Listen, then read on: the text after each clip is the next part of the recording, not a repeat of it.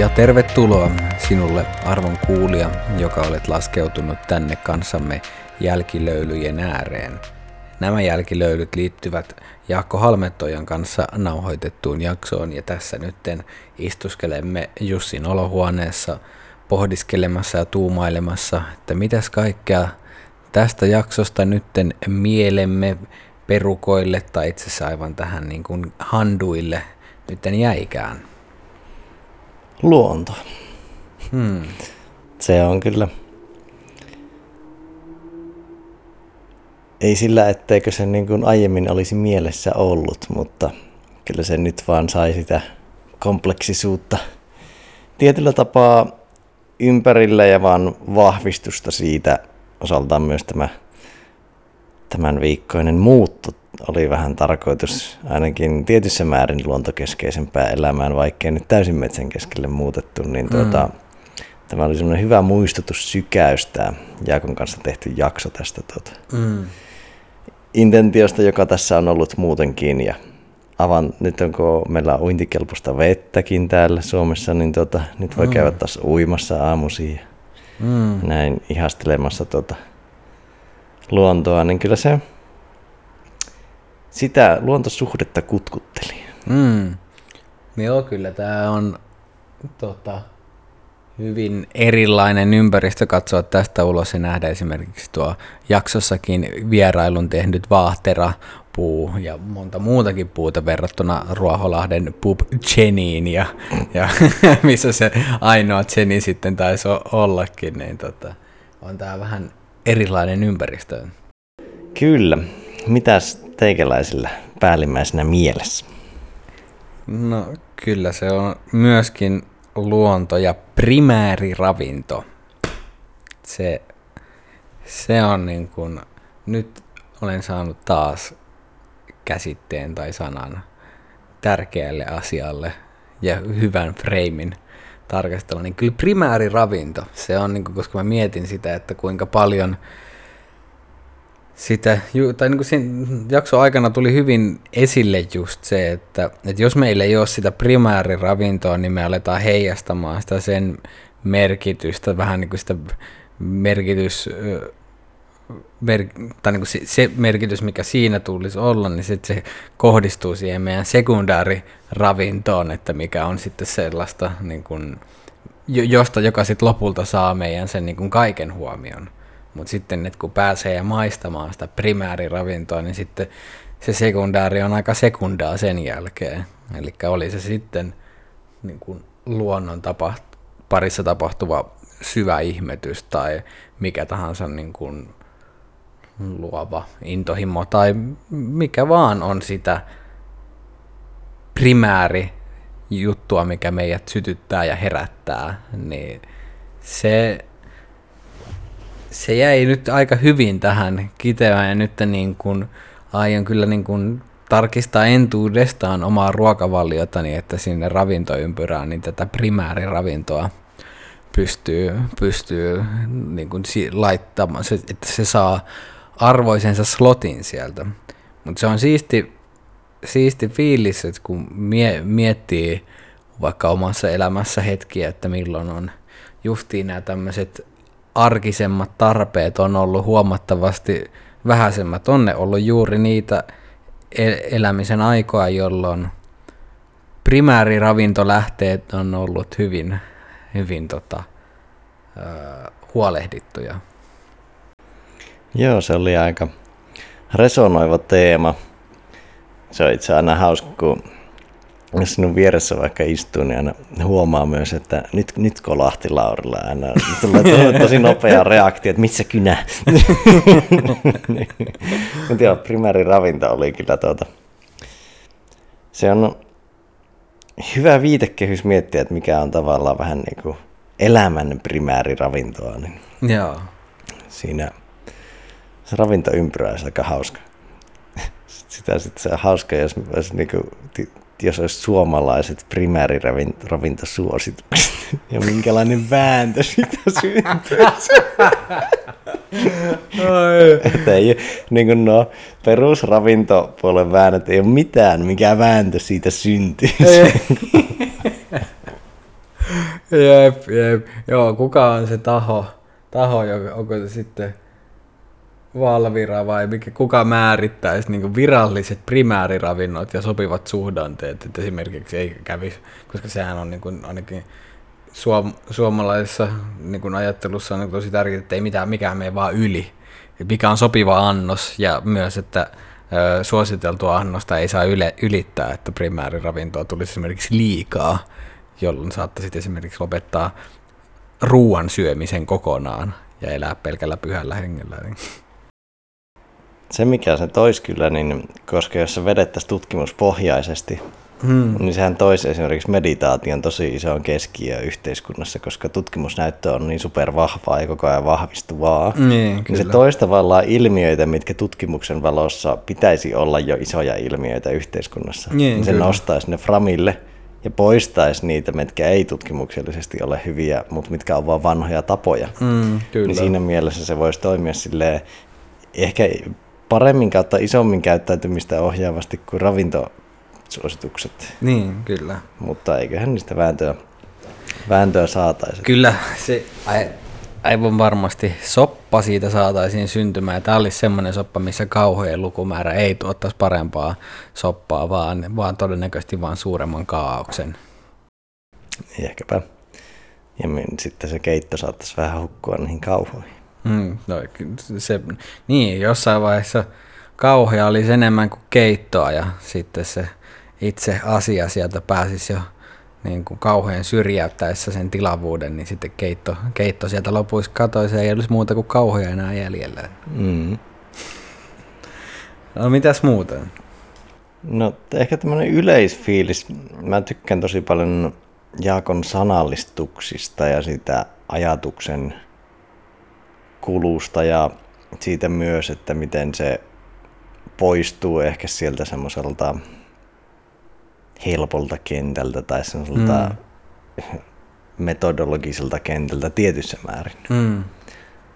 Toki varmaan tietty rutinoituneisuus siinä, että niitä haastatteluja on jo aika iso määrä takana ja sitten kun on sadatta kertaa kysytty, mitkä on parhaat superfoodit, niin sitten mm. haluaa vähän antaa isompaa kuvaa, mutta mm. ja on pystynyt katsoa sitä kenttää niin pitkään tosi läheltä ja nähnyt, miten paljon ihmistä kertuu ehkä niihin yksittäisiin juttuihin sen kokonaisuuden sijaan. Niin, kyllä.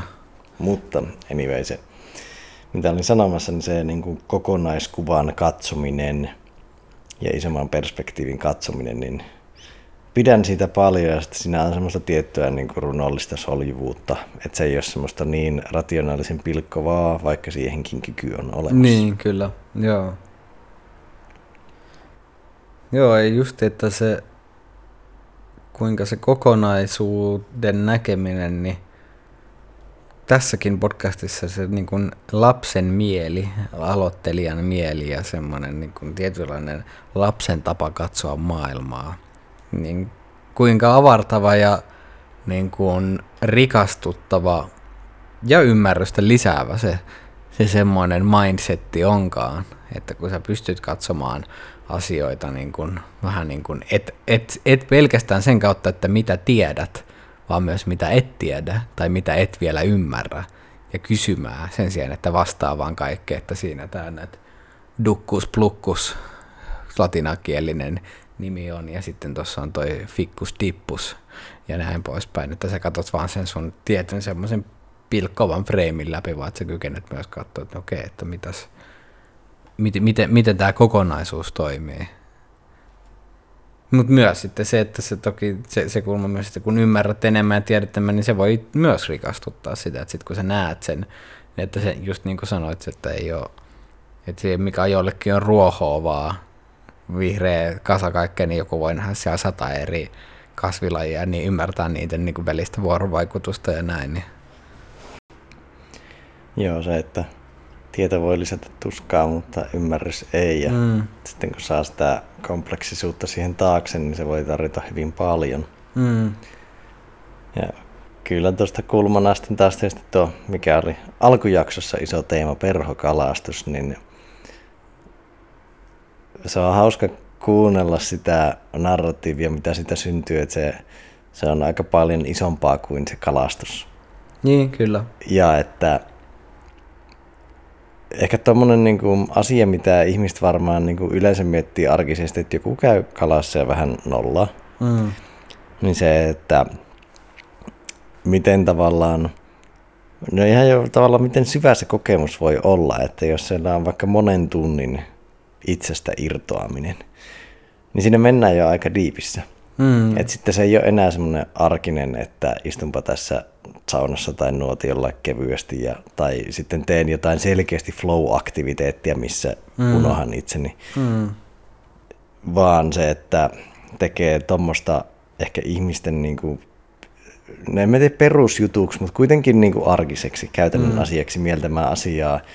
Ja sitten siinä pääsee niin syvälle, niin on tosi mielenkiintoista kuulla vaikka, että niin kuin, tavallaan ajantaju vääristyy isommin ja on niitä monen tunnin irtoamisia, mm. niin siinä on, siinä on jotain syvää. Mm, kyllä.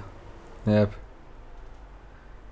Joo, just, että kun siinä, kuinka paljon siinä perhokalastuksessakin on, just niin kuin mitä mainitsit, on niitä paljon kyllä niin fo, hyviä flow-edellytyksiä, mutta sitten mä jäin miettimään myös just, että siinä on se flow, flow-paradoksi niin kuin py, pysähtyneisyyden ja liikkeen, että kun sä oot vaikka koskessa, se on se ko- tie- tie- käsitteellisellä tasolla, su- sulla on se sama koski siinä, mutta se koko ajan se koski muuttuu. Se ei ole hetkeäkään samanlainen, vaan, mutta kuitenkin sitten sun, sun ympäristö on toisaalta näennäisesti aika staattisen oloinen, mutta siinä tapahtuu myös tosi paljon. Siellä toukat kuoriutuu ja linnut lentelee ja sun koko se, se, se, se mihin sä oot juurtunut sun jaloilla, sä tunnet koko ajan sen liikkeen ja virtauksen siinä. Niin, niin kuin tässäkin, etenkin kakkoskaudella on moneen kertaan, niin ollaan päädytty jo veden pariin, niin kyllä tässäkin se niin kuin vesi opettaa. Että se, mm. se, ja just, että se opettaa käytännössä, se ei opeta niin kuin kertomalla, vaan näyttämällä. Joo, ja varmaan mikä tuli nyt mieleen, mikä olisi ollut mielenkiintoinen kulma itse käsitellä, niin miten se opettaa sitä semmoista tila-ajattelusta prosessiajattelun suuntaan myös se luonnon mm. katsominen, vaikka koskessa oleminen, että mm. kaikki on jatkuvaa prosessia, eikä se ole vaan staattinen tila. Niin. Että kuinka usein sitä itsekin hommaa ajattelevansa jotain juttua tilana, Mm. kun se on ennemminkin prosessi. Niin, kyllä. Niin luon, luonto tavalla opettaa sitä niin kuin malli, mallina Niin, aika kyllä. hyvin. Joo, joo, joo. Se, se, sen, niin, koska yritäpä löytää luonnosta jotain, niin kuin, että mikä ei olisi elossa niin kuin, niin kuin jo, jollain tasolla niin kuin liikkeessä tai prosessissa. Että se on jopa vuo, vuoret on pikkasen hitaammassa, mutta kyllä nekin, nekin on prosessissa. Että ei, se, miltä vuoret näyttää nyt, niin ei ollut samannäköisiä 100 000 vuotta sitten, eikä samannäköisiä kuin 200 000 vuotta sitten. Että tuommoisessa hyvin eläväisessä ympäristössä se on vaan niin on your face se kaikki liike ja niin kuin virtaavuus. Että si, sitä niin kuin, täytyy olla aika vahvasti turtuneessa tilassa, että sitä ei huomaisi. Mm. Joo, ja miettii myös tuota sitten kulmaa luonnosta, että kuinka paljon se muuttaa myös elämän arvostamista, niin kuin kaiken elämän. Mm. Joo, kyllä. Ja tavallaan ehkä poistaa, poistaa tietyllä tapaa siltä itsestä. Ja tarjoaa myös, tuo oli mielenkiintoinen kulma, mitä en ollut ajatellut, että tai käydään sitä kautta, että mitä olen ajatellut, että kun sulla on monipuolinen ympäristö ja siellä on vaikka ihmisten diversiteetti on laaja Mm. tai korkea, niin se muuttaa sinun avoimuutta erilaisia ihmisiä kohtaan, Mm. mutta myös tuo, että periaatteessa niin kuin luonnossa sen kompleksisuuden ja moninaisuuden näkeminen saisi sinut myös avoimemmaksi erilaisia ihmisiä kohtaan, niin tuota ei ollut tullut kelattua. Mm. Niin, kyllä. Vaikka toki, toki sen niin kuin heti näkee, kun sen kuulee, mutta ei, ei, ole tullut- ei ollut tullut mietittyä, että se siirtyisi sinnekin. Mm. Joo, ja just, että kun luonto herkistää sua havainnoimaan asioita, niin kuin sekä yksityiskohtia että kokonaisuuksia, niin kyllä se varmasti välittyy myös, että sit kun sä tulet luonnosta, niin kyllä sä oot myös kaupungissa niin kuin enemmän hereillä asioiden suhteen. Niin ja just se, että sit jos vetää sen flow, flow-kulmaan, niin kyllä se, että sä oot enemmän hereillä, sä saat enemmän palautetta ja sulla on isompi kapasiteetti flowhun tulee sen myötä, niin tässä näin voi jälleen niin itselleni kuin kuulijoillekin kirjoittaa tämmöisen luon, luontoaltistumisreseptin niin kuin flown ylläpitämiseksi tai ja edellytysten kasvattamiseksi, että kyllä se, niin kuin, se, se tai se, se, niin siinä on niin monta, monta kulmaa, koska siinä on myös just se, että kun keskittyminen pääsee vapautumaan hetkeksi aikaa, se, mikä on, niinku, ja tämä on ihan niin kuin tutkimu, tutkimu, tutkittu juttu, että niin kuin luonnossa, 20 minuuttia luonnossa, niin sun sillä on valtavan hyviä vaikutuksia sun keskittymiskyvylle, koska se ei nimenomaan sen takia, että se keskittyminen pääsee lepäämään. Sen ei koko ajan tarvi olla zeroed in johonkin yksittäiseen asiaan, koska se luonnon kompleksisuus on vaan semmoinen, että se, sä et voi vaan niin kuin olla silleen nuppineulan tarkasti keskittynyt yhteen asiaan, vaan sä keskityt siihen kokonaisuuden hahmottamiseen. Ja kyllähän sitä hyödynnetään paljon, vaikka itse mielenterveystyössäkin ruvetaan hyödyntämään. Nyt tuli just jotain tutkimustuloksia, jonka takia ruvetaan hyödyntämään paljon enemmän. Mm. Että sitten tulee koko ajan. Tai sanotaan, että onhan se niin sanotusti tiedetty iät ja ajat, mutta nyt se tutkimus vaan vahvistaa sitä aiemmin intuitiivisesti tiedettyä. Niin, kyllä. Jep. Ja luontoon liittyen se oli ihan mielenkiintoinen joskus, muistan kaksi puoli vuotta sitten tehtiin jotain Jussi Venäläinen podcastin eka jakso taisi olla Halmetojan kanssa, niin kysyin itsensä kehittämiskulmalla, että miten Jaakko kehittää ajatteluaan. Käyn mm. luonnossa. Hmm. Oli vastaus, niin sitä piti silloin vähän pohtia. Nyt, nyt se on niin kuin itsestään selvää, niin kuin tietää sen, hmm. että mitä, miten se vaikuttaa vaikka hahmon tunnistukseen ja mm. muuhun, että sä tavallaan pystyt saamaan sieltä semmoisia patterneja, hahmoja, muotoja, erilaisia ajatuksia, integroimaan erilaisia ajatuksia, niin miten paljon se pystyy rikastuttamaan ajattelua kaikessa muussakin, vaikka mm. siellä tietotyön puolella. Ja myös vapauttamaan ajattelusta. Mm, sekin, sekin. Mikä on monesti paras tapa rikastuttaa sitä. Joo. Ja, niin kuin, ja, ja, ja nyt vielä täsmentän rikastuttaa, misellä tarkoittaa niin kuin kohonnutta laatua ja määrää, ennen kaikkea laatua, että ei, ei vain lisää ajattelun määrää, vaan tekee siitä myös parempaa. Mm. Eli luontoa voisi ajatella mielen orgaanisena lannoitteen, ajattelun lannoitteen. Joo. Tai ei vaan lannoitteena, vaan ihan puhtaasti niin materiaalina. Niin, kyllä. Mitäpäs muuta, muita kokonaisuuksia pomppaa mieleen jaksosta? Fysiikka pois tieltä.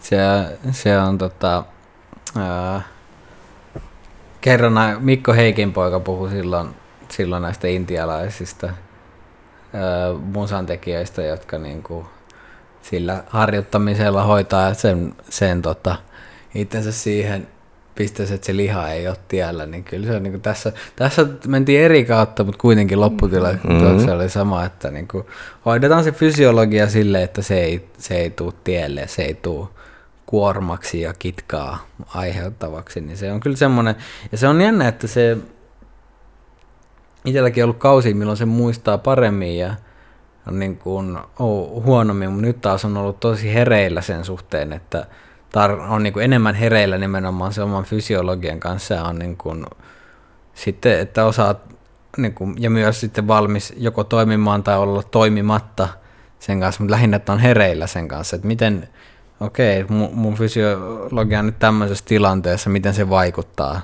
tähän mun tapaan vaikka tulkita tätä asiaa tai näin. Ja, ja, ja sitten myös, että kun havaitsee vaikka sen, että no nyt tuntuupa nyt, että huolet painaa ja aj- ajatuksissa kitkaa riittää, niin sitten sen sijaan, että lähtee siinä ratkaisemaan sitä niin kuin ongelmaa tai jotain tämmöistä, no katsotaan, että miten jos, jos käyn nuimassa nyt ensin tai jos mä käyn kävelemässä, niin miltä tämä näyttää sitten. Ja sitten yhtäkkiä asia ei, asia ei olekaan enää niin iso, mutta just se, että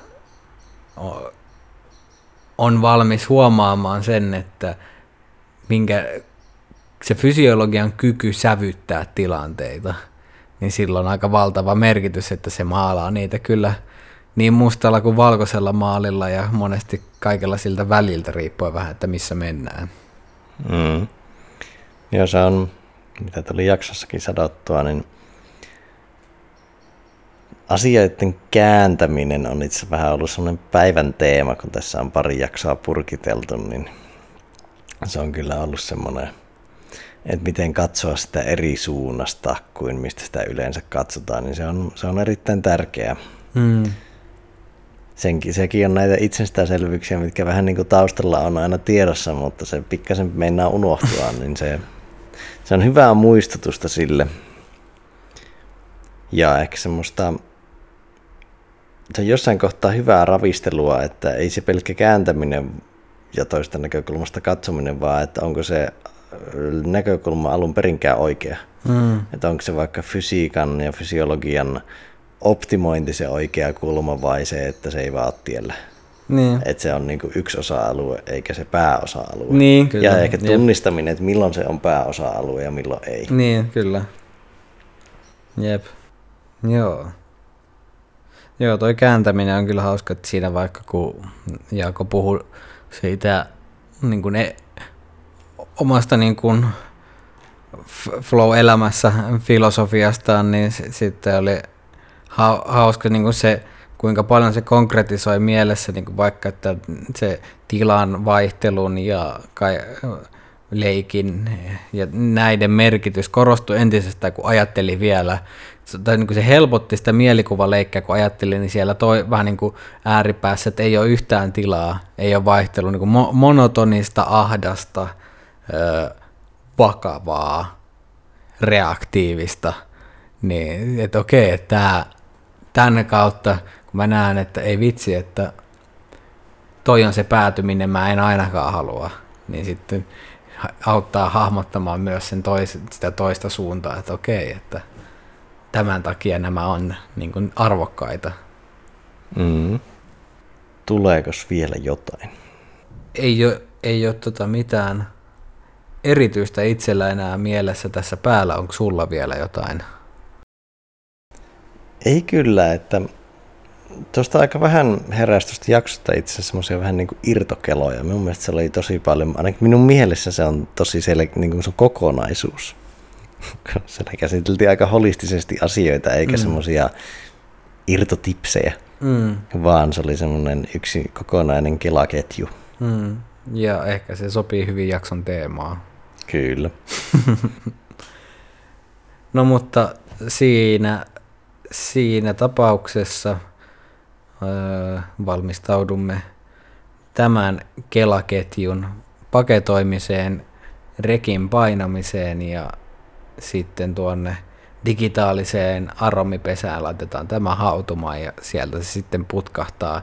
Siinä vaiheessa kun kuuntelet tätä, se on jo siis putkahtanut, mutta puhun tässä näin jo nyt tässä aikaikkunassa. ei muuta kuin kiitoksia oikein paljon sinulle kuulija, että olet vielä näillekin maratonin loppumetreille kanssamme kulkenut ja ei mitään muuta kuin palataan ensi kerralla. Näkemiin. Näkemiin.